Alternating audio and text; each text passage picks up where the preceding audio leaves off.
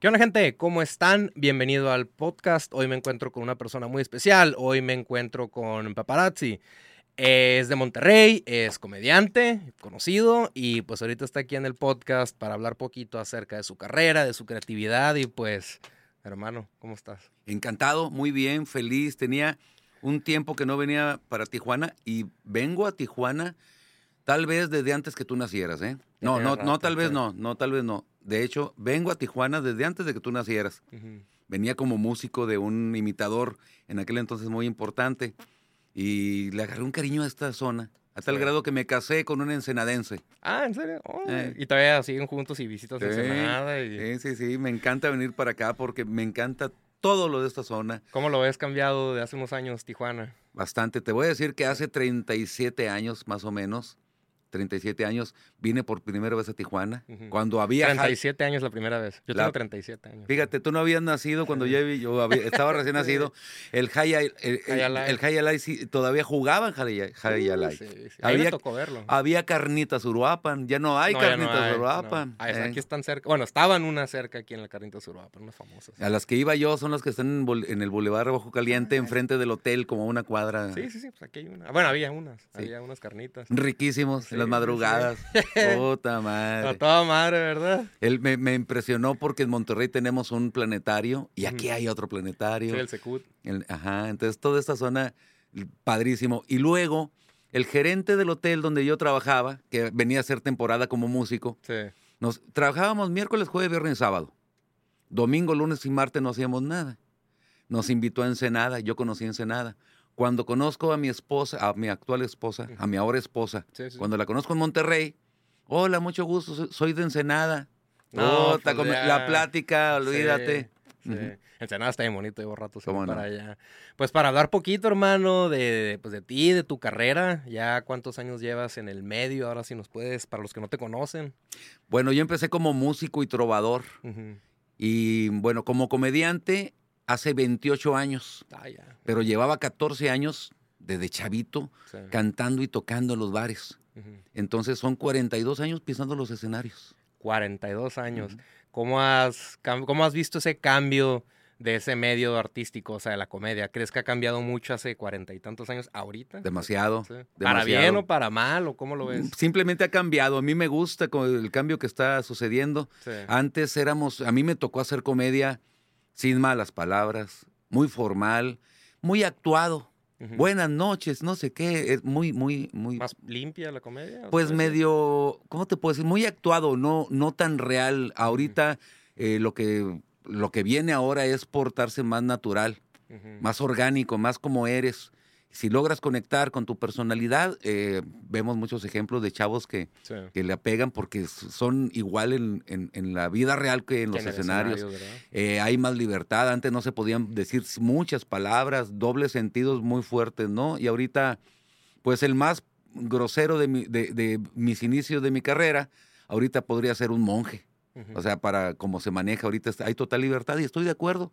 Que el límite lo pongas tú mismo. O sea, ¿hasta dónde doy yo? ¿Hasta dónde voy a meter humor? Eh, hasta aquí. Más para allá no, porque está muy bañado. O no sé cómo se diga, que muy, muy fuerte. Sí, ¿no? pues muy fuerte. ¿Tu tipo de comedia cómo la vendrías? ¿Cómo se considera? ¿Es humor negro, sarcástico? ¿Cómo lo no me, no me gusta el sarcasmo.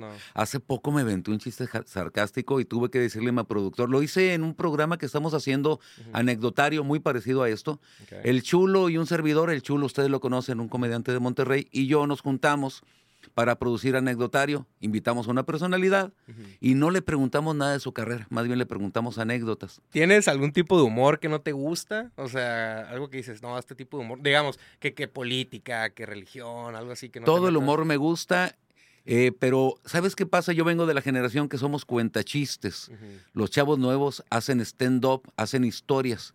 Los puristas del stand-up tienen prohibido contar chistes. Y en mi caso, yo cuento historias o comienzo a platicar con la gente para luego rematar con un chiste. Te veo lleno de tatuajes y me acuerdo chistes de tatuajes, va. Sí, sí, sí. Llegó el pelado. Llegó el pelado. ahí te va, ahí te va el chiste. llegó, este, llegó el pelado a la tienda de, el, a, las tatuas, a las tiendas de tatuajes. Le dijo, compare, quiero hacerme un tatuaje. ¿Cómo no? ¿Qué te hago? Una, no, una calavera, no sé, una, un cuchillo, una moto. No, quiero, quiero un billete de 100 dólares, que me tatúes un billete de 100 dólares. ¿Cómo no? En el bracito, en el pecho, no, en el pene. ¿Cómo? ¿Por qué, güey? ¿Por qué en el pene, güey? Dijo el, dijo el cliente, mira, cuñado, no tengo por qué de explicártelo, pero te lo voy a explicar.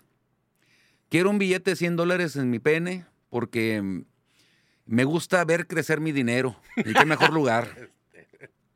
Punto dos. Tengo un punto dos. Me gusta jugar con mi dinero. No me des idea, sé que me lo voy a poner. Punto tres. Este, me gusta hacer mis depósitos en firme. ¿Y dónde más? Pues ahí mero. Punto cuatro y el más importante. El más importante es el punto cuatro. Quiero un, un billete de 100 dólares tatuado, tatuado en mi pene porque quiero ver cuánto se tarda mi esposa en gastarse esos 100 dólares. y así de todo. Me, me encanta cotorrear con la Sí. gente. No llevo propiamente historias preparadas, comienzo a platicar, pero cuando veo la oportunidad, remato con un chiste, cosa que está prohibido en el stand-up y yo soy cuenta chistes. Las oportunidades que he tenido en televisión internacional o nacional Sí. es, es eh, contando chistes. Mi programa, te contaba, yo estuve en radio, soy locutor de radio y yo mismo me operaba durante años y años en Monterrey. Sí. Fue contando chistes. De lunes a viernes, mi programa de tres horas, durante años, ay, sí, qué difícil, de 5 a, tres de cinco a 8 de la tarde. Sí. Sí, me metía humor y metía música, noticieros y todo lo demás, eh, todo un contenido. Ujú. Pero m- mi intervención era contando chistes, conté todos, Y en la radio contabas en el chistes. radio, Ay, con censura, porque era abierto al público. Sí. Este, yo le aposté a las viejas formas de comunicación, o sea, radio y televisión.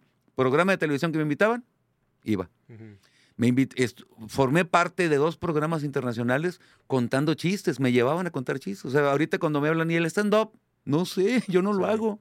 Yo platico con la gente para que luego salga eh, un comentario y contar chistes. Estuve un año en, en Miami en Sábado Gigante con Don Francisco sí, sí, Ah, contando chistes en un grupo de, de- de actores, de comediantes, donde el reto era contar chistes. Sí. Y, y estuve en Sabadazo, en la Ciudad de México, contando chistes. Casualmente, los dos programas, cuando estuve, terminaron. O sea, entré a Sabadazo y se, acabó, güey. Estoy saladísimo, a ver si no Ey, se no me este cal- Sí, al rato.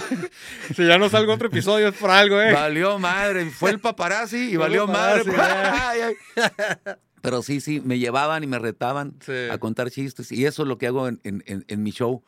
Me encanta. Si la gente no platica conmigo, si no hay feedback, si no hay ping-pong, Ping pong. eh, que platiquen conmigo, hago un show estándar, un show planeado, hago rutinas.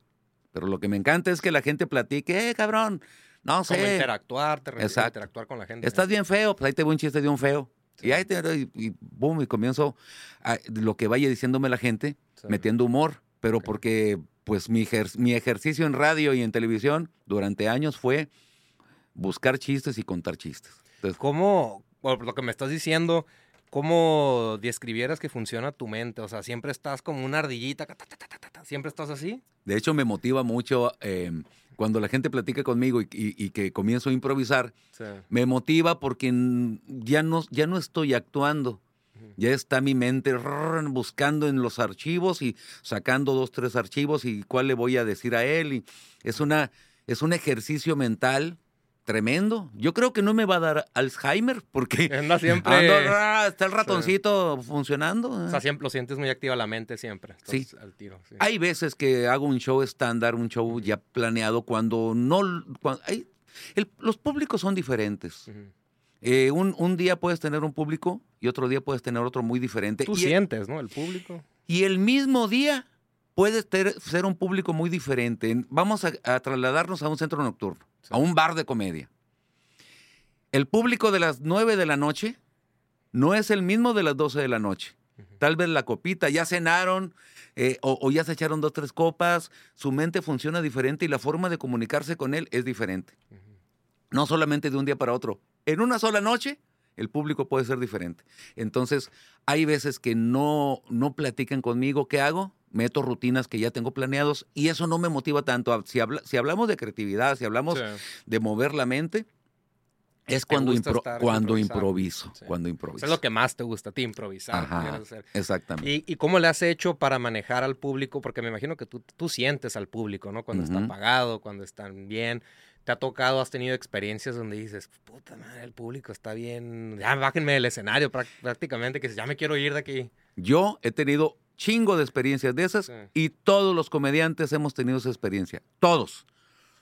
Todos son todos. El que diga que no, no es comediante. El que diga que no estás diciendo mentiras. Por Sí. supuesto que va a haber noches en que no conectes bien, por más esfuerzo que hagas no logras eh, eh, una comunicación con el público. ¿Y hasta y- la fecha puedes decir que te ha pasado? O sea, de tantos años de experiencia, puedes Sí, decir. o y, no- no- y- y me va a seguir pasando a mí y a, todos, todos. y a todos, sí, sí, sí. Y ha habido noches que dices, soy un dios. No manches, o sea, soy un canoni- rockstar, así. canoníceme por favor, sí, sí. porque esto no es de humanos. Sí, sí, sí, nos sucede a todos. ¿eh? ¿Y cómo lo has manejado eso? O sea, simplemente ya dejas que fluya la noche o cómo le haces? Pues yo ¿O tratas pienso que yo pienso que eres tan bueno como la última noche, ¿no? Ahorita te dije 28 años en la comedia, 42 pisando los escenarios, eso no tiene validez. Mi única validez, lo único que me, que me valida es cómo me va a ir el día de hoy que voy a trabajar aquí a, a- a un show que tengo aquí. Cerquita. Cerquita, cerquita. Cerquita. Ok. Ese es, eh, eh, so- soy tan bueno como mi último show. O sea, por eso cada noche salgo, todavía después de tantos años en los escenarios, en los escenarios salgo a partirme la madre noche con noche. Porque eres tan bueno o tan malo como tu último show. Porque te presentas pues en Monterrey seguido, ¿verdad? O sea, estás Pues ahí- mi base es Monterrey. Sí. Y, y- y mis hermanos, mi hermano, que es el, el- el que, el, que, el, que lleva el, nombre de los bares, y, pero está asociado con otros hermanos. ¿Se puede mencionar el nombre de Sí, sí? Zagar. Zagar Comedy Bar. Mi hermano José Luis Zagar, que ahorita está llenando México y Estados Unidos donde se presenta, tiene una fama tremenda gracias a las redes sociales. Bueno, tiene tres bares y estamos a punto de abrir el cuarto bar. Entonces, a ¿Tres mí... bares tiene? Ay, Sí, en- eh, y estamos a semanas de abrir el cuarto bar, entonces tengo un montón de trabajo en Monterrey, eh, ya se está volviendo mi base, es más, estoy batallando para salir, te- prácticamente me da pena hasta, me da cosa hasta salir de vacaciones porque digo, vamos de vacaciones y voy a dejar de trabajar, tengo un montón de trabajo. sí. Gracias a Dios todavía tengo un montón de trabajo porque me sale algún evento privado más centros nocturnos y tengo Sí. un montón de trabajo en Monterrey, batallo para salir de Monterrey. Ya hace mucho le abrí un show a tu hermano. Bueno, ¿A poco? sí, hace- bueno, antes hacía también comedia, sí, pero más, lo, más que nada fue hostear el evento. Ajá. Fue a él, pues Mike Salazar, al perro Guarumo, te estaba hablando. Sí, somos- sí ahí me tengo acuerdo. una foto por ahí. Sí, me acuerdo de ese show. Era cuando Mike y mi hermano tenían un amorío, ¿verdad? En ese entonces. Andaba muy fuerte y el perro por ahí andaba también. El, el perro les pasaba el toque de mota para que se animaran. Pero sí, habían, bueno, no sé si se, se sepa por aquí, pero sí, hay- en Monterrey hay apuestas, Sí. Son gays o no, tanto Mike Salazar como Zagar. Mo- Bueno, las apuestas no son si, si son gays ni, si- ni son parejas. Es un hecho. Las apuestas nada más es quién es soplanucas y quién muerde almohadas. Es la única duda que tenemos. Yo, yo no vi nada, a mí no me tocó, no me tocó ver nada. Si alguien lo sabe, por favor, para ya dar el ganador, porque estamos todavía con esa duda. Sí, era para el evento de, ¿cómo se llama? Mucha risa, mucha risa Sí. o qué? Eh. ¿Mucha risa o qué? Ajá, ese evento. Ese, era. ese evento era cuando todos pertenecíamos a una oficina que nos manejaban a todos los comediantes. Ahí Oh, estábamos May Salazar, la, eh, eh, ¿quién estaba? Ana Chow, estaba Rogelio Ramos, José Luis Agar, un servidor. Se me va el... Ay, Rogelio Ramos. Bueno, Eran todo- varios, todos los meros meros. pues. todos los que estábamos, que, que nos movemos mucho, que trabajamos mucho, Sí. pertenecíamos a esa, of- esa oficina y hacíamos varias marcas. Zagar y yo, en ese entonces, el espectáculo se llamaba Están Tarados, Están tan- porque están parados. Había un, Oh, había un ok. programa de Están, Sí. están Parados. Y nosotros, nosotros nos titulábamos Están Tarados. Eh, el- ese, ese grupo que dijiste era Mucha Risa o qué. Ajá, mucha risa, ok. Este, había otro que, Operación Jaja. Vaya, juntaban dos talentos o tres y, y le ponían una marca. ok. Y así salían con esa marca. Por eso sé de lo que me hablas. Sí, sí, pues me tocó hostear ese evento de Ajá. ellos. Ahí, anda. Ahí tengo una fotillo con él, pero bueno. Hablando ahorita de, ¿qué opinas acerca de, como me dices, tú eres comediante, ahorita los estanduperos, para ti cuál es la diferencia o qué, cómo ves eso? Ese nuevo, porque ahorita ya todo el mundo dice que es stand-up, estandupero. Ahorita todo Pues a mí se me hace que es un movimiento muy importante. Se me hace que tenemos que hacer stand-up, aunque yo lo hago sí down, porque me, me, me llevo un banco. bueno, down. El, down también. Down, ¿no? en lugar de stand-up lo hago sentado, en lugar de parado lo hago sentado. No, no es cierto. Down up. A mí se me hace, y, y, es una teoría que tengo y creo que es muy válida. Tenemos que eh, hablar el lenguaje de los jóvenes, siempre. Si no estás fuera, si no, no te comunicas. Tenemos que dar por hecho que es una moda, tienes que implementarla. Yo en lo personal trato de hacer stand-up, me doy la libertad de rematar siempre con chistes, que los puristas del stand-up lo tienen prohibido. En mi caso, me vale madre. No sé qué vayan a prohibir, no sé si me sea merecedora una multa, pero yo remato siempre con un chiste. Entonces, a mí se me hace magnífico el cambio de la comedia y, los rucos como yo tenemos que eh, hacer ese estilo que es lo que, lo que el público está consumiendo. Y si no, no te comunicas con ellos. ¿Qué quieres? ¿No comunicarte? Pues no. Sí. Ahorita, ¿cuál es su opinión acerca de las redes sociales? Porque ahorita ya todo el mundo sube contenido, o sea, los estanduperos y ya se hacen famosos con eso. Una maravilla. Una maravilla las redes sociales. Te lo está diciendo alguien que iba a televisión y lo dejaban sentado siete horas para luego, para luego grabar un minuto y, ya era lo que, lo que hacían, ¿no? Entonces, olvídate, imagínate. Ir a la Ciudad de México desde Monterrey, levantarte, tomar un avión, llegar a un hotel, arreglarte, ir a tu llamado, que te encierren en, un, camerino, durante seis, siete horas para luego, ya estás a cuadro y haces tu rutina de un minuto o dos y terminaste, eh, ve de nuevo al hotel, regrésate. O sea, era un pedo, güey. Sí, sí, sí. Y ahorita las redes sociales, gracias a Dios, eh, prendemos las cámaras, grabamos, ya sea en vivo o ya sea editado, ya lo hacemos al instante. Instantáneo, ¿verdad? Y puede ser no, no, no, no puede ser. Actualmente tiene más difusión esto que la televisión. Ya no vemos televisión. La televisión tiene que emigrar, tiene que emigrar a redes sociales. Entonces, ¿qué opino de las redes sociales? Benditas redes sociales. Antes no había acceso a que un nuevo talento accediera a un programa eh, nacional o internacional, no. Era Tenías que tener trayectoria, ¿no? algo Sí, sí. Yo era el, mamón en Monterrey, no mames, güey. Yo estoy en sabadazo, pendejo. estoy yendo a sábado gigante, estúpido. O sea, que tú qué, güey, tu pinche camarita. Ahorita ese de la camarita tiene más difusión que cualquiera que va a la televisión. Ya lo llevan a. Sí, sí, la, sí puede, puede, puede difundirse hasta el infinito. Y, hay ejemplos de gente que no ha ido a, televisión, son famosos por las redes sociales, gracias a las redes sociales. Pero también tiene su lado negativo, ¿no? Las redes sociales, imagino como, no sé si te ha tocado, no sé si hayas recibido comentarios pues de hate, de odio, o sea, sí, sí. te ha tocado recibir ese tipo de cosas. Y lo mismo hubiera sucedido en la televisión, pero no, ellos no opinaban, el público no opinaba, simplemente. Imagínate, por llamar a un ícono, por mencionar un ícono de la televisión, Raúl Velasco en mis tiempos, yo era un niño y la familia nos reuníamos frente al televisor a ver a Raúl Velasco y, el que no salía con Raúl Velasco no era estrella. Imagínate que yo pudiera con mi celular dar opiniones del programa de Raúl Velasco, me lo hubiera acabado, pinche viejo pendejo. O sea, hay headers porque hay la oportunidad de estar chingando. Pero en aquel entonces hubiera existido, pero no teníamos el acceso. Sí, sí. Simplemente los que estamos eh, expuestos a un medio, no, no, no, debemos de tener la piel tan delgadita para que nos lastime. Tenemos que tener un caparazón, porque también sería muy mala onda bloquear haters y cosas de ese tipo. No, no, no. ¿No has bloqueado haters en redes sociales? En mi, en, mi muro, en mi muro personal sí, porque ahí yo opino, yo digo lo que sea. Pero eh, en, mi página de, de artista, pues me, me tiran, ni hablar. Ni hablar, es su libertad. Ahora tienen esa libertad. Algo que también es interesante ahorita, de pues tú ya tienes una gran trayectoria. ¿Qué opinas acerca de las escuelas de comedia? ¿Crees que, digamos, yo voy y tomo un curso, ya puedo ser comediante? ¿O lo ves más como un, es un don ser comediante? O sea, ¿es algo que se nace o lo puedo desarrollar de grande? ¿Cómo, cómo ves esa parte? Pues fíjate que toda la vida le decía yo a mi sindicato, a la Asociación Nacional de Actores, la ANDA, que por qué había escuelas para magos, cursos para magos, escuelas de actores y por qué no había escuelas de comediantes. Yo lo propuse desde antes de esto. O sea, yo le decía a la ANDA, ¿por qué no ponen? Fíjate desde cuándo les se los dije en una reunión. Les dije, ¿por qué no viene don Eulalio González Piporro, nuestro comediante ícono de Monterrey?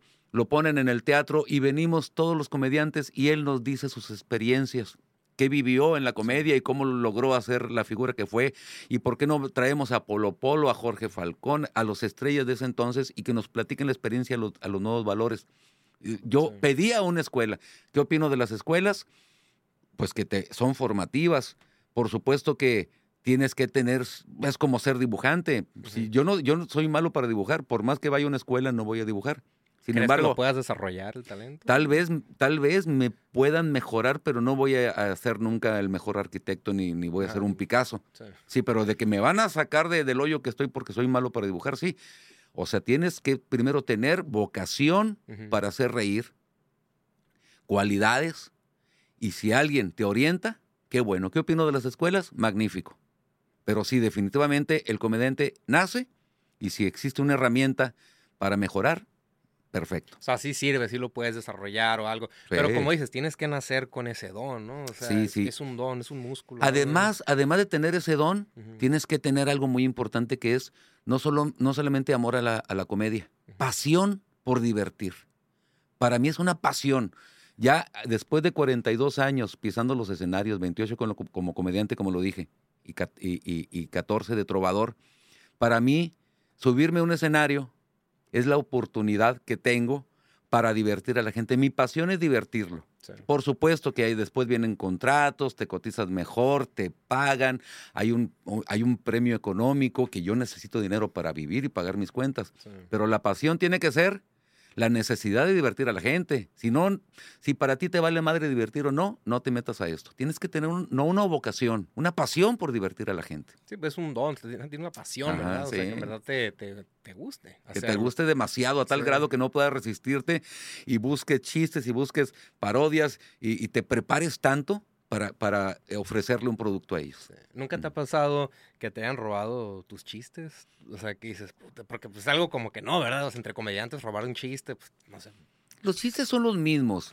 Tal vez la estructura y la forma de contarlos ya se lo imprime cada quien. Por supuesto que lo que yo cuento lo he escuchado en, en voces de mis compañeros y hay compañeros que me han, eh, eh, me han dado el crédito. Varios compañeros este, me han llamado por teléfono, oye, oiga, me dicen maestro. Cuando me dicen maestro, me siento viejito, porque los chavitos me llaman, oiga, maestro, fíjese que fue a tal programa y conté el chiste que usted dice, pero le di, lo dije que, era de usted. Y mi respuesta es que te valga madre, los chistes no son de nadie. Tú cuéntalo. No, ese chiste no, no, es, mío. Yo lo escuché de otro comediante. No es mío. Tú lo relacionas conmigo, pero no es mío. Los chistes son de todo. Los chistes son del que mejor lo cuenta. Cada quien tiene su estilo para contar. Cada quien tiene su estilo, le mete su forma. Lo que sí que tal vez si haces una rutina de, y la forma de contarlo, igual que Teo González, te van a decir no chingues. Eh, con las mismas palabras y los mismos remates y el mismo sonsonete. Eh, es, eso es de él. Entonces, lo que sí les diría a las nuevas generaciones es que tomen una idea, un chiste genérico y que lo hagan a su estilo, para que, para que tenga su marca. A ti me comentas que te gusta más improvisar, no hacer tanto una rutina. Eh, pero ahorita, digamos, si tuvieras una rutina, ¿de cuánto, cuánto tiempo es? ¿Como una hora, dos horas? ¿Cuánto tiempo dura una rutina? Más o menos una hora. Una hora dura tu rutina. Sí, porque no es propiamente una rutina. Comienzo a hablar de un tema y un tema me da para otro. No sé, hablo de novios, luego de casados, luego, no sé, de lo que me pasó en, un viaje y, ya. vaya, no, no, es no es una sola rutina, sino... O sea, no, hablas tanto como de, a la hora de que desarrollas un chiste, no hablas tanto como de experiencias, más como un chiste, o si hablas mucho... No, ah, más bien hablo mi experiencia y remato con un chiste. Ahorita, por lógica, y, este, por lógica, mi tema principal son los chavorrucos, porque ya llegué a la edad de chavorruco, ah, por mi edad. Este, entonces, mi tema es lo que me ha ocurrido, los dolores que me dan, y no siempre es igual, ¿eh? sí hay una estructura, pero estoy contando lo que me pasó ayer antier, lo voy metiendo. Y al final voy a rematar con un chiste de, un señor que, ya tenía sus años y le pasó algo. como ahorita tu público, ¿quién vendría siendo? ¿Más como de tu edad, más jóvenes? como yo quisiera, yo quisiera llegarle a los chavos, pero no, a los que los llego son a los mayores de 40, 45 años. Es el tema, eh, es el tema que de esa edad se ríen mucho de mi show. Los chavitos, cuando hay chavitos tengo que cambiar mi estilo y comienzo a hacer stand-up, ya no hago chistes. Mm. Comienzo a contar experiencias porque ellos es lo que consumen. Entonces también mi pasión por divertir tiene que ver mucho con visualizar cuál es mi público ese día, cómo están, si ya están echando sus copas o están sobrios, cómo está el ambiente, para luego estructurar mi show específicamente para esa noche. ¿Cuál ha sido uno, uno, de los retos más grandes que hayas tenido durante toda tu trayectoria? Así que dices, no, este reto estuvo fuerte. Ah, caray. Siempre pisar escenarios grandes. Me encantan los escenarios pequeños, los lugares pequeños de, de 100 personas, esos barecitos pequeños, porque platico igual con, con, el de mero enfrente que con el último. Y, es, y, ese, y esa, ese feedback me, me, hace sentir muy, muy vivo, porque eh, están haciendo la comedia en ese momento. Tal vez, tal vez mi reto es subirse a un escenario donde hay 15 mil personas y no puedes, no puedes hacerlo individual, tienes que hacer algo general. Ahí es donde ya no platico con la gente, meto rutinas. Y es lo más, eh, se me dificulta mucho, no, no tanto que se me dificulte, gozo mucho eh, con, en lugares pequeños. Más íntimo. Más íntimo, sí, porque puedo platicar con todos, puede surgir, no, eh, no sé, humor, humor instantáneo y cuando se trata de masivos, haces unas rutinas, le echas las mismas ganas y tratas de mover con gritos, hacer la ola, cosas de más de masivos. Tal vez mi reto más importante es eh, hacer un buen show cuando se trata de escenarios grandes. Escenarios grandes. ¿Cómo has lidiado con los famosos hecklers? Los, con los que gritan de repente, así, que se te ha tocado lidiar con ese tipo de personas. No, nunca, nunca me engancho. Es más, eh, de esto se trata. Si eh, el, que se enoja, el que se enoja pierde. Sí algún grito, al contrario, lo tomo y lo utilizo para hacer reír. Eh, hasta le doy la razón. Tienes razón, soy un pendejo. Y vamos a hablar de qué tan pendejo estoy y comienzo a hablar de que estoy pendejo. Se me da pie para desarrollar el tema. Jamás, jamás contradigo al público, ¿eh? Jamás, eh, si grita alguien, lo doy por cierto. Es más, en teatro, eh, en, en el impro, la regla de oro es jamás decir no.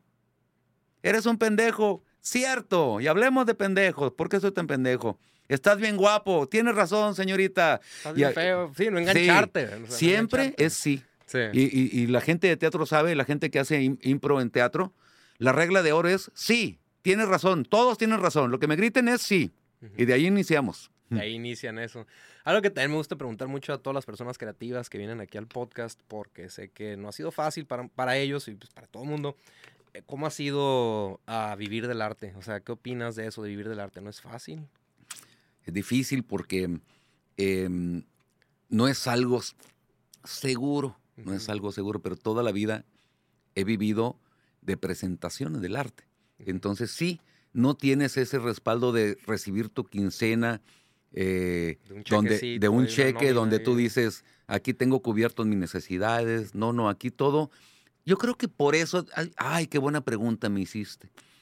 Em, por eso en, el medio artístico hay em, gente que de repente es muy creída. Porque tiene que defender algo que no es tangible.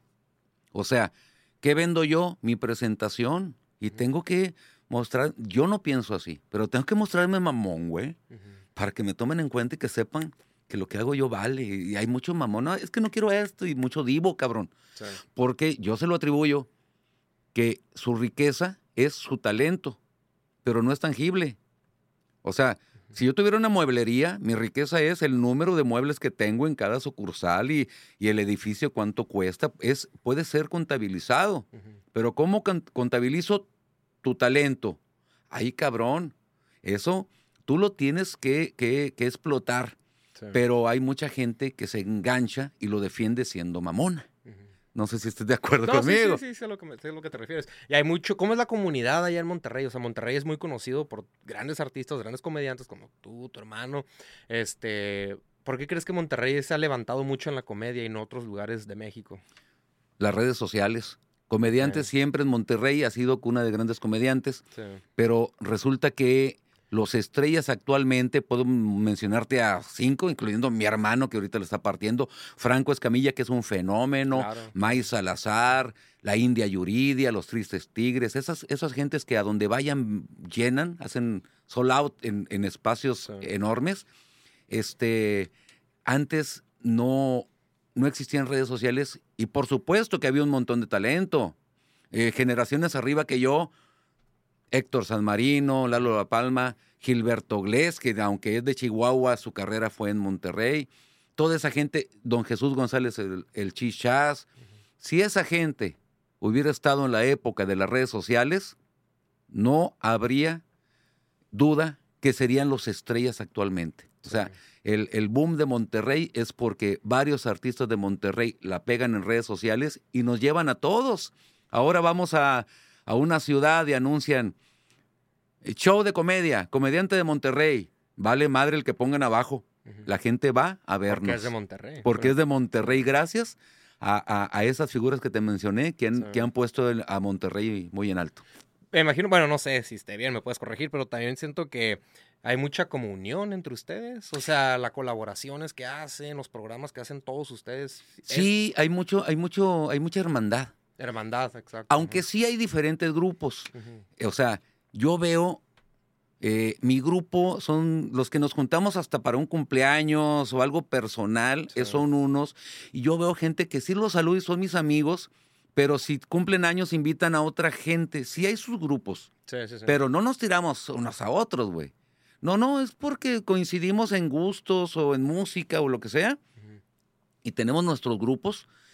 Eh, eh, y, además entre grupos nos apoyamos. Sí, hay mucho apoyo, mucha hermandad de Monterrey. Demasiada, ¿eh? Es más, vengo de Guadalajara y tocamos ese tema y me decían la raza de Guadalajara, y aquí no, güey, aquí nos tiramos unos a otros y nos estamos hablando mal, cabrón. Debemos de aprender de la, de la raza de Monterrey que se apoyan de a madre y tienen razón.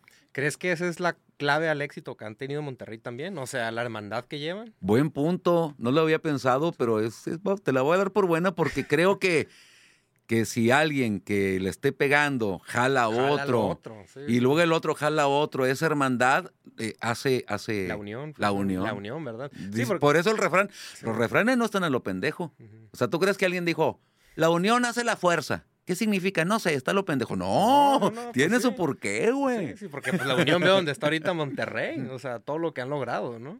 Si quieres, dime otro refrán y yo te lo explico.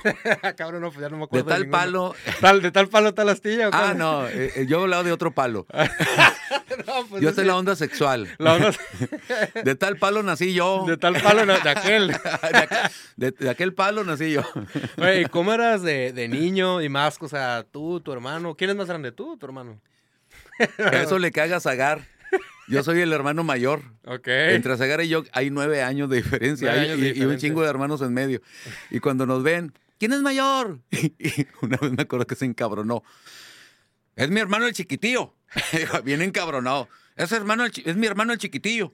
¿Cómo van a preguntar, güey? Pues, soy nueve años mayor. Nueve años mayor. ¿Cómo eran de morrillos esa unión? ¿Cómo, cómo fue Es eso? que en familia, en mi familia es una familia de artistas. Todos o cantan o tocan. O sea, traen creativos. Eh, todos, y todos son rechistosos. O sea, ni Zagar ni yo somos los comediantes de la familia. O sea, tengo hermanos. Mi madre, que en paz descanse, era chistosísima. O sea, uh -huh. mi, me, en las fiestas de mi familia, todos te hacen reír, todos tiran carrilla, todos agarran la guitarra o el piano o percusiones, todos cantan en primera, segunda y tercera, o sea, es una fiestona, no jamás hemos contratado un grupo musical, cabrón. Uh -huh. Nada más sacamos una guitarra y nos la vamos pasando y de aquí que te llegue puede pasar una hora. Porque eh, ya cantó una, es más, está prohibido cantar más de dos seguidas.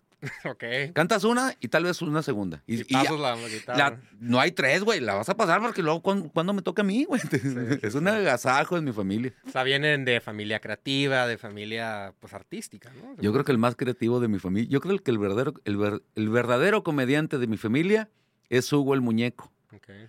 La gente lo conoce como Hugo el Muñeco. El bajista eh, de la, ¿cómo se llama? El grupo, que hicieron una parodia de un grupo de la Verija Norteña. Uh -huh. El bajista de la Verija Norteña, Hugo el Muñeco, es simpatiquísimo, es muy ocurrente. Él no te cuenta chistes. Uh -huh. En la plática dice un comentario que te cagas de risa.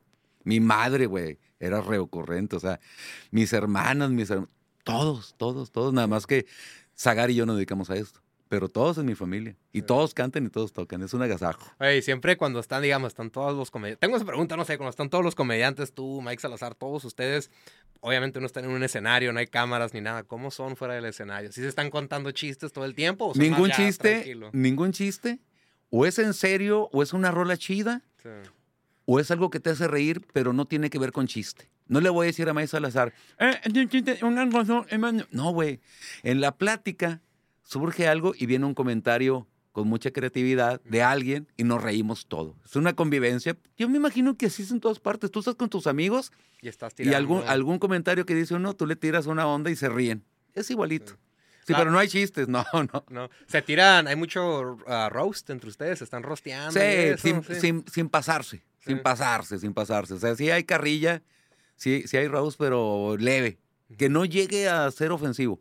Que no, llegue, que, que no salga lo Ajá. vulgar ni nada de eso. ¿verdad? Exacto, sí, sí. ¿Cuál fue tu, crees que ha cambiado tu opinión, eh, bueno, digamos, del Polo Polo, pues, ya, que en paz descanse, ese tipo de humor, ahorita pues los estanduperos lo están usando mucho, ¿no? El decir groserías y todo ese tipo de, de cosas. ¿Cuál es tu opinión acerca de ese tipo? O sea, de, de vulgar y... Pues que cambiaron los tiempos y ahora, ahorita se permite. Yo Sí. mismo digo cosas que hace 10 años no hubiera dicho, porque hace 10 años lo quería decir, pero era prohibido, prohibido, decirlo. ¿verdad? Y ahorita hay más apertura y aviento, ent- aviento dos, tres comentarios. Sí.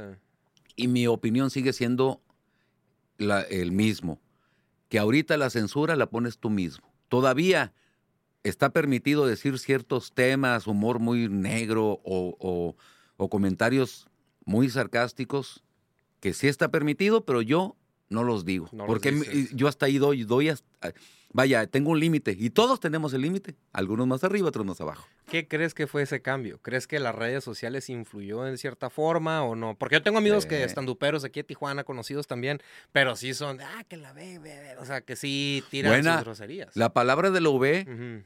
para mi, para mi generación es prohibitiva. Ajá, pero sí, Yo sí, me sí. sé 20 nombres de esa parte del cuerpo. Ahorita que dije que en el pene o que dije, Sí. Pene, pito, no sé qué, pero la, la V ahora es nueva. Y ahorita todos los chavitos lo dicen. Sí, todos sí. Vamos a decir que es una moda porque ahorita no es mal visto. Bueno, mi respuesta sigue siendo la misma. O sea, eh, ¿hasta dónde das tú? ¿Hasta dónde te permites tú decir? Y está bien. Y es más, al que lo dice también está bien. A mí me encanta el humor negro, pero yo no lo hago. Y me encanta escucharlo y, ah, se la bañó este güey. Le dicen, pero escucharlo sí, pero decirlo no. Es- Sí. Tengo un límite. La vez pasada que vino Rogelio Ramos, estábamos platicando de, hay cierto humor que va con la, ¿cómo, cómo era? Como que la característica de la persona, con la forma de ser cada persona, digamos. ¿Crees que sí tiene eso mucho que ver? O sea, yo Sí. puedo contar chistes de groserías porque va con mi estilo, o no sé, algo. Pero no tanto con tu estilo. Este, Rogelio Ramos así es medio gruñón y por eso su, su show. En la vida Ah, real, Rogelio. Ramos es, no, güey, ya ni chingas, güey. No, no, no, algo con tu mamada, güey. Así, es. Y en su show, ¿qué es? No, está la vieja chingue chingue. Lo que le dice un. Es exactamente. Y ha, ha logrado capitalizar su forma de ser Ujú. porque lo lleva al escenario. Entonces, sí, tiene que ver con tu forma, Con tu de, forma de ser. No ¿verdad? es de, de- de que por mi gorra o por mis tatuajes tengo que hablar de motocicletas. No, no, no, no, no. Más bien, si logras comportarte eh, como eres en la vida real y lo llevas al escenario, estás del otro lado porque va a ser muy honesto.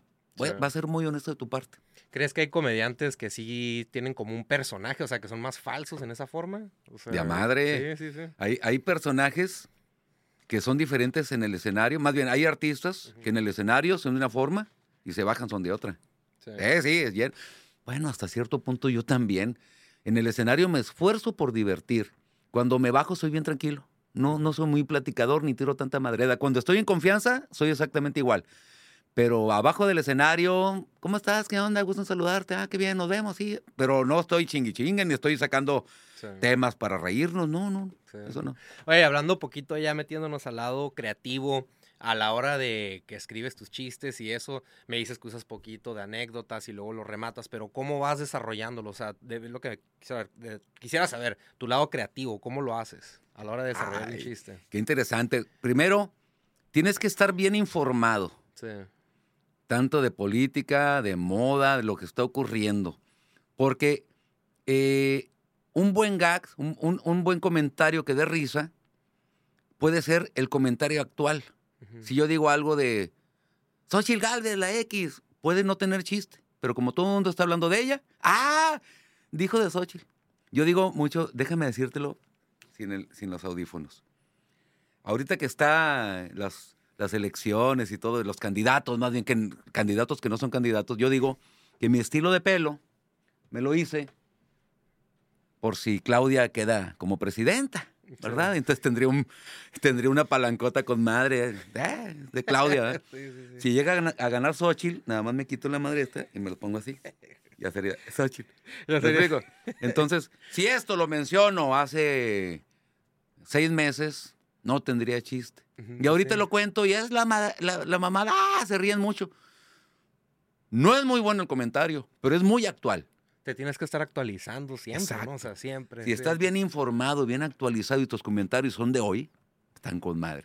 Es O sea, oro molido. O sea, ahorita ya no cuentas chistes que contabas hace 10, 15 años, ya los Bueno, retiraste, se si son decir. chistes genéricos, sí. Ah, pero no voy a decir, fíjate que México falló el, el penal, Bueno. el, el- el penal en el Mundial. Cabrón, eso fue hace veintitantos años. Sí, sí, sí. Ni voy a decir, la novela esa de Talía. Talía hace un chingo que no hace novelas. Pero hace 20 años lo decía y se reían mucho. Bueno, ahorita ya no, porque es algo viejo. Es más, ahora con las redes sociales, si pasó hace un mes, ya es viejo. Sí, Está bien cabrón, Con todo. ¿verdad? Con toda la información y todo. Sí. Pues algo más, hermano, algo qué proyectos se vienen. Pues sé que tienes demasiados proyectos grandes, pero a ver. Pues mira, en redes sociales estoy en dos programas. Eh, uno uno desde, desde, mi, desde mi página, desde, desde, desde mi red social. Es, uno es un programa musical que ya tengo más de tres años haciéndolo, donde todos los trovadores de Monterrey van a mi programa. Eh, entonces, es, un- es el espacio para los trovadores, para la buena música. Síganme, Paparazzi Comediante, los lunes en YouTube, es mi pijamada bohemia. Y la parte de la comedia la hacemos el Chulo y yo, haciendo anecdotario, invitamos a, así como tú, Sí, invitamos sí. a una personalidad, contamos anécdotas, nos reímos, está totalmente improvisado. Si hablas de creatividad, chécate el anecdotario, porque de un comentario comenzamos a guasear, a tirar carrilla. Entonces, en, la en las dos redes sociales que estoy activo, en los dos programas, es eh, La Pijamada Bohemia, con la música, y en el humor, El Chulo y un servidor, anecdotario. Entonces, ay, por favor, les encargo que me sigan. Tengo un proyecto, estoy haciendo un estudio como este, Ok. y quiero los mismos quiero esta consola, quiero estos micrófonos, porque se me hace maravilloso transmitir en vivo. En, Ay, en-. No sé TikTok. es en en, ti- ah, no, tú no. Todavía no me la he rifado en vivo. pero- Hazlo, hazlo. Sí. Y de si sale- repente grabo uno que otro, pero no. Si salen errores, déjalos. O sea, Sí. pues, como se quedan así. El- en TikTok, sabes que mi hija se metió a TikTok y se me hace maravilloso transmitir en TikTok porque el video no se queda. Entonces, si tú lo ves, Ya. estás a toda madre, ves, ves el contenido. Al terminarse, no hay video. Así me da permiso a mí de repetir la misma canción o el mismo chiste todas Mm. las veces que yo quiera. Sí. Sin embargo, si se echan un clavado a mis programas en, en La Pijamada, que hay un montón, hay, no sé, 300 programas que he hecho, no, no sé. Entonces, imagínate, si canté una canción la semana pasada o dije un chiste la semana pasada, a la siguiente semana no quiero cantar la misma canción ni contar el mismo chiste. Por eso necesito mil seguidores porque en TikTok no he subido nada. Es más, se me hace una mamada que un señor de mi edad, aunque no sea de mi edad, se me hace una mamada que la estrella de TikTok que sea la, la, la, Ay, la. Una mamada. Sí, sí. Segunda mamada de TikTok, que pongan el audio de alguien que lo utilicen conmigo. Ay, sí. De, de mi show sacan, sacan chistes y, y- y hay personas que, no sé qué, no sé qué, y mueven los labios nada más. Se me hace una mamadota. Al que le robaron mucho contenido de eso fue a Franco Escamilla, una morra. No, está- no sé si supiste. Bueno, una morrilla que se hizo muy famosa, que le robaba fragmentos a Franco Escamilla también. Mucho, Y- mucho, mucho. Bueno, mucho. eh, eh, una niñita con la India Yuridia. Y la India Yuridia le prohibió, como que la pescaron en el momento vulnerable. Sí. Y le prohibió que le iba a demandar y tuvo que bajar todo el material porque era la voz de ella, no de un pedo mundial. Y es que Sí. este, tiene su carácter. Se agarran Bueno. de la fama, pues, de uno. Sí, están abusando de la fama.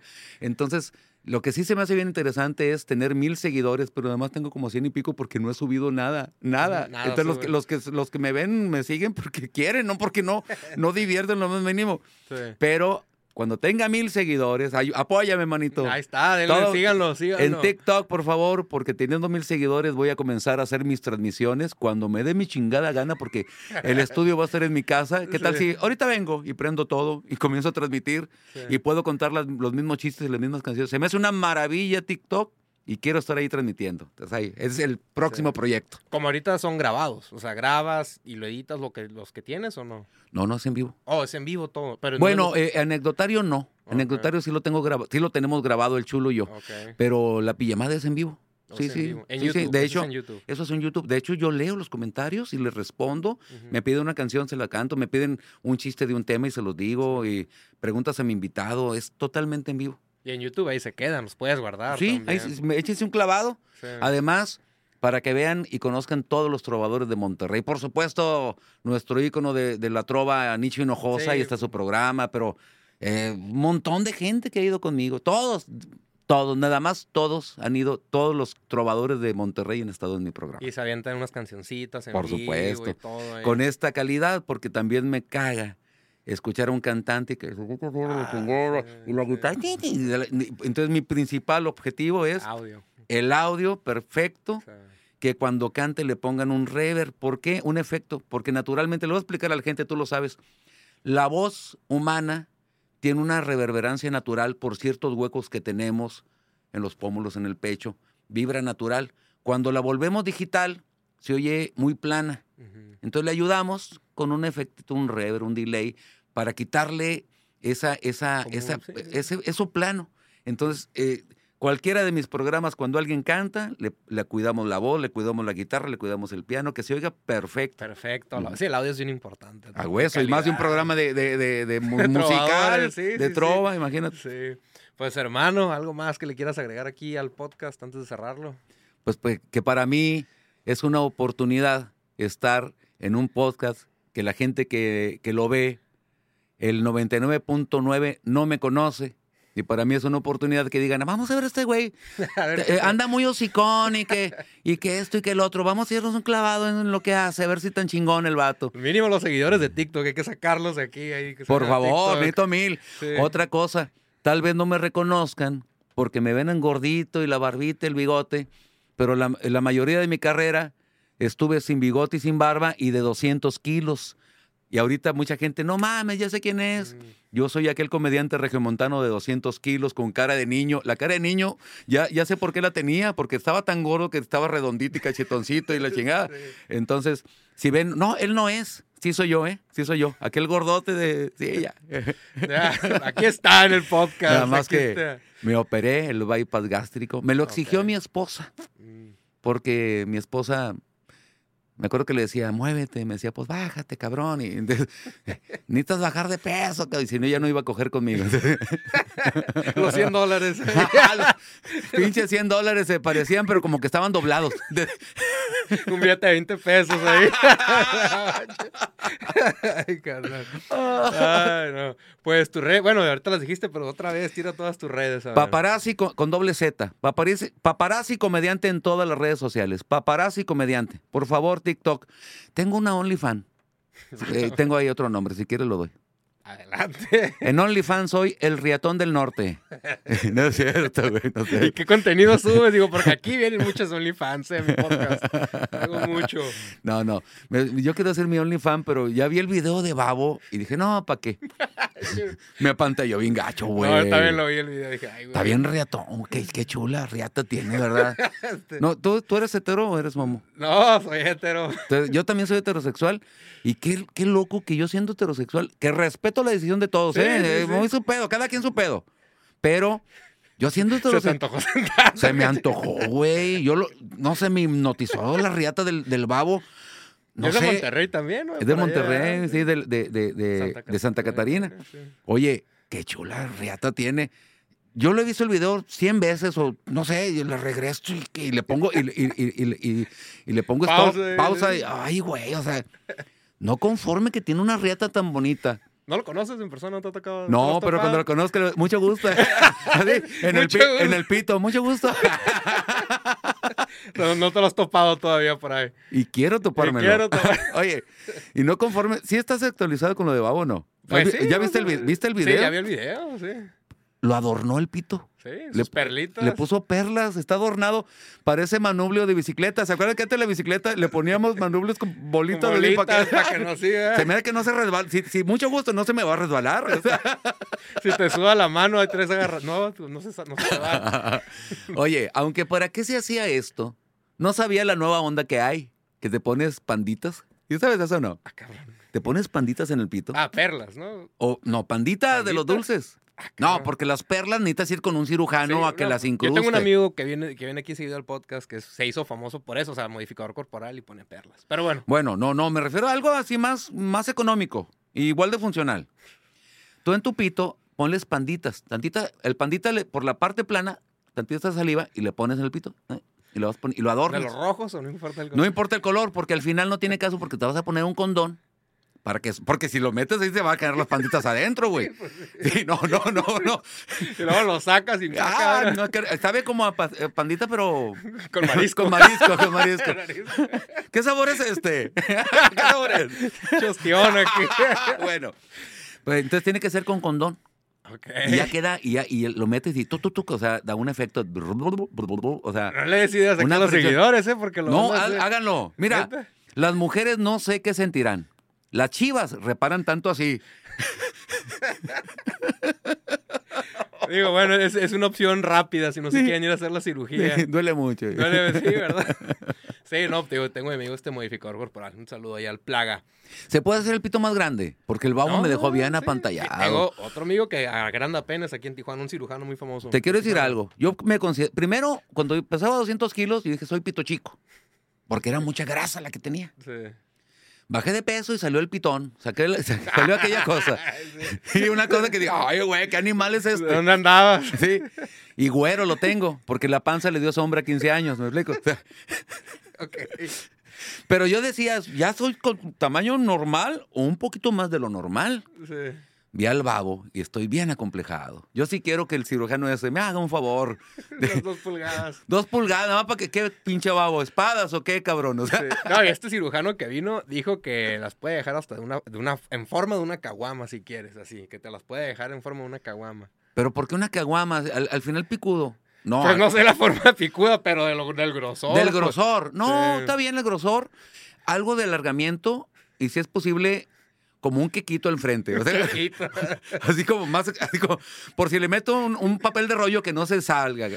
Como un pingüino, algo ahí. Compi. que se quiera ir, véngase para acá, chiquita. Y unos pandas de una vez ahí. unos panditos de diferentes Bueno. colores ahí. Vamos a poner a la raza interesada en los comentarios el número del doctor. que- Ricardo Madrigal ahí, un saludo. Pues hermano, muchas gracias por haber venido aquí al podcast. Hombre, encantado. Tienes una invitación cuando vuelvas a Tijuana, Ensenada, aquí puedes venir y darte una vuelta. Me la pasé a toda madre. No, igual. Gracias por la invitación. Y raza, síganme todo mundo. Si es en TikTok, mejor. Los mil seguidores, váyanse para allá. Me urgen mil seguidores. Ahí está. Y no voy a andar con la mamadita a bailarles. no, pues, está cabrón entonces. Pues hermano, muchas gracias, de nuevo, Parazzi, por haber venido aquí al podcast a compartir. Gente, síganlo en sus redes sociales, en TikTok, en todo, para que ya se pueda hacer sus transmisiones en vivo. Sabes que eh, yo tenía varios nombres y, y- y mi hija, que es la que maneja las redes sociales, me dijo, papá, es el mismo nombre en todas y tuvimos que cambiar en todas las redes sociales. En cualquier red social soy paparazzi comediante, en cualquier red social. Todas, así está. En todas. Only, todo ahí está. Sí, te has pasado, te has fijado que un artista, eh, no sé qué guion bajo, y en el otra Ah, es arroba con un acento arriba. Confunde. No lo vas, no lo vas a seguir. Ajá. Igual yo estoy como Rachis Carrillo, así en todo. En todas, a huevo. Igual. Pues de nuevo, muchas gracias por haber venido aquí al podcast a compartir, se agradece. Y pues chido, ¿listo? Gracias, Rachis. Nos vemos pronto. Ahí nos vemos. Pues Nos gente, muchas gracias por haber escuchado este podcast. Denle follow al paparazzi para que tenga sus seguidores en TikTok. Y nos vemos en la próxima. Nos vemos. Chido, hermano.